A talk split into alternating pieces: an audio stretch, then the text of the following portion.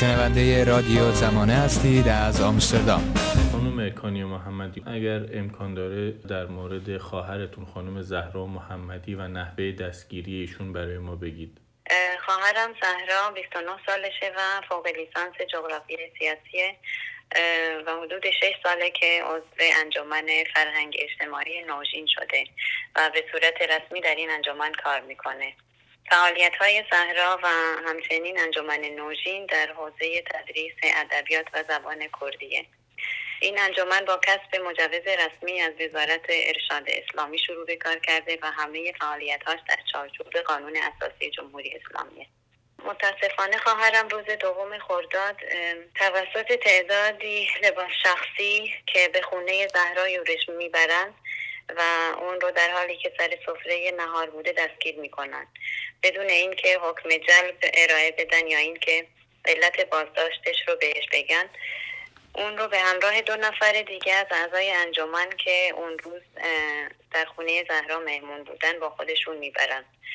و بعد از هشت روز بیخبری مطلق با اینکه خانوادم به همه نهادهای دولتی مراجعه کردن که خبری از زهرا بگیرن همه اظهار بی اطلاعی کرده بودن و هیچ نهادی مسئولیت بازداشتش رو به عهده نگرفته بود. تا اینکه بعد از هشت روز زهرا رو به زندان سنندج انتقال میدن و خانوادم تونستن اونجا زهرا رو ملاقات کنن. به گفته خود زهرا این هشت روز در انفرادی بازداشتگاه اطلاعات بوده و به خاطر وضعیت بد انفرادی دست به اعتصاب غذا می‌زنه و ولی چون زهرا کمخونی و فقر آهن شدید داره بعد از چند روز اعتصاب غذا هوشیاریش رو به طور کامل از دست میده و تا مرز کما میره. برای همین اون رو به درمانگاه اطلاعات می‌برن و بعد از بهبودی نسبی اون زهرا رو به زندان انتقال میدن. این در حالی بود که ما ازش کاملا بیخبر بودیم. حتی نمی‌دونستیم کجاست. و اگه بلایی سرش میومد چه کسی واقعا پاسخگوی ما بود؟ بعد از منتقل شدنش به زندان خانوادم تونستن چند بار اون رو ملاقات کنن. البته به صورت تابینی. و آخرین ملاقات زهرا روز 15 تیر ماه بود و از اون موقع به بعد بدون هیچ دلیلی ممنوع ملاقات شد و کلا هیچ ارتباطی با خانواده نداشت و ما مطلقا ازش بیخبر بودیم تا اینکه بعد از هفتاد و دو روز بیخبری یعنی روز دوشنبه همین هفته 25 شهری بر ما خانوادم تونستن ملاقات کوتاهی باهاش داشته باشن. و در, در مدتی که ما ازش بیخبر بودیم خانوادم هر روز به دادگاه اطلاعات می‌رفتن تا خبری از زهرا بگیرن. تا اینکه یکی از خواهران بعد از کلی تلاش تونسته بود تلفنی با باجوی زهرا صحبت کنه و وقتی به وضعیت زهرا اعتراض کرده بود بازجو بهش گفته بود که ما این کارا رو به خاطر خود زهرا می‌کنیم. اون رو تحت فشار گذاشتیم که حاضر بشه با ما همکاری کنه و اگه برگه که بهش دادیم رو امضا کنه تحت تعیین تکلیف میشه. این معنیش اینه که زهرا رو تحت فشار گذاشتن تا اینکه ازش اعتراف اجباری بگیرن از همون روزای اول ما برای زهرا وکیل گرفتیم و به دادگاه معرفی کردیم و با اینکه خود وکیل هم چند بار به قاضی مراجعه کرده بود که پرونده زهرا رو پیگیری کنه اما اجازه وکالت بهش ندادن. خب پس یعنی الان خانم زهرا محمدی از حق برخورداری از وکیل محروم هستن و رسما وکیل ندارن؟ بله دقیقا. خب شما می‌دونید که دقیقا بر طبق چه اتهاماتی ایشون رو بازداشت کردن؟ نه ما تا امروز هنوز دلیل بازداشتش رو نفهمیدیم و نمی‌دونیم که چه اتهاماتی بهش وارد شده از آخرین وضعیت ایشون چه اطلاعی دارید؟ ظاهرا امروز ایشون رو به دادگاه منتقل کردن و آیا می‌دونید در دادگاه چه گذشته بدون اینکه به خانواده شما هم اطلاع بدن این اتفاق افتاده؟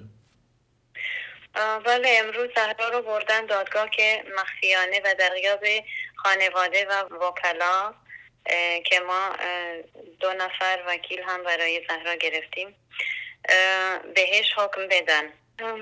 این رفتارهایی که با خواهرم می‌کنن خلاف قوانین خودشونه و اینکه می‌خوان در دادگاه بدون حضور وکیل محاکمش کنن دلیل بر بیگناهی خواهرمه و چون که هیچ مدرکی علیه خواهرم ندارن می‌خوان مخفیانه بهش حکم بدن و ولی هر حکمی که برای زهرا صادر کنن هیچ پایه و اساسی نداره. چون بدون حضور وکیل خودش معنی این اینو داره که واقعا دلیل موجهی برای باز بازداشت چهار ماهه زهرا ندارن.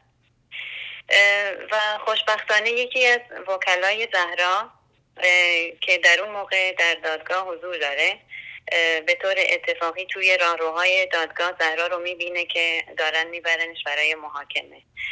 متوجه موضوع میشه و به خانوادم و وکیل دیگه زهرا یعنی آقای علی خانی اطلاع میده. اونا هم خودشون رو به دادگاه میرسونن و مانع محاکمه شدن زهرا میشن. آقای علی خانی به قاضی اعتراض می‌کنه و میگه که من چهار ماهی که تلاش می‌کنم موکلم رو ببینم یا پروندهش رو داشته باشم اما شما مانع این کار بودید. الان چطور می‌خواد بدون حضور من موکلم رو محاکمه کنید و قاضی رو وادار کرده بود که محاکمه رو موقتا عقب بندازن. پس محاکمه امروز برگزار نشده و ظاهرا قراره که به وقت دیگه موکول بشه آیا در این زمین اطلاعات بیشتری شما دارید که کی قراره برگزار بشه و یا آیا قبول کردن که وکیلشون در جلسه رسیدگی به اتهاماتشون در دادگاه حضور داشته باشه؟ بله ظاهرا قبول کردن که محاکمه اولیه زهرا با حضور وکلاش انجام بشه. اما تاریخ دقیقی به ما ندادن. متاسفانه ما هم بی از وضعیت سلامتیشون اطلاعی دارید؟ از وضعیت سلامت جسمیش که تقریبا اطلاع داریم البته قبل از اینکه زهرا بازداشت بشه به دلیل بیماری تنبلی روده که از بچگی به تنبلی روده مبتلا شده و این اواخر بیماریش تا حد خطرناکی حاد شده بود و تحت نظر پزشک بود. پزشک معالجش هم دوره درمانی ویژه‌ای رو براش تجویز کرده بود که با پرهیز غذایی ویژه‌ای هم همراه بود به طوری که کلا همه تقریبا همه غذاها رو بهش من کرده بود. اما در این مدت چهار ماه می‌دونیم که رژیم غذاییش رعایت نشده و همچنین اجازه هم نداشت که داروهاشو داشته باشه.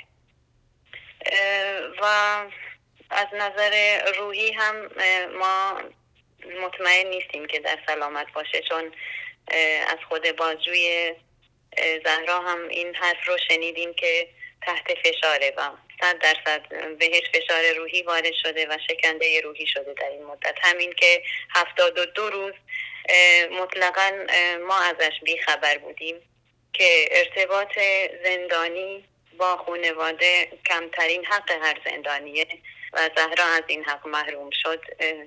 اینم از بیرحمانه ترین نوع شکنجه است. با هم باشیم یک صدا. رادیو زمانه. یک صدا.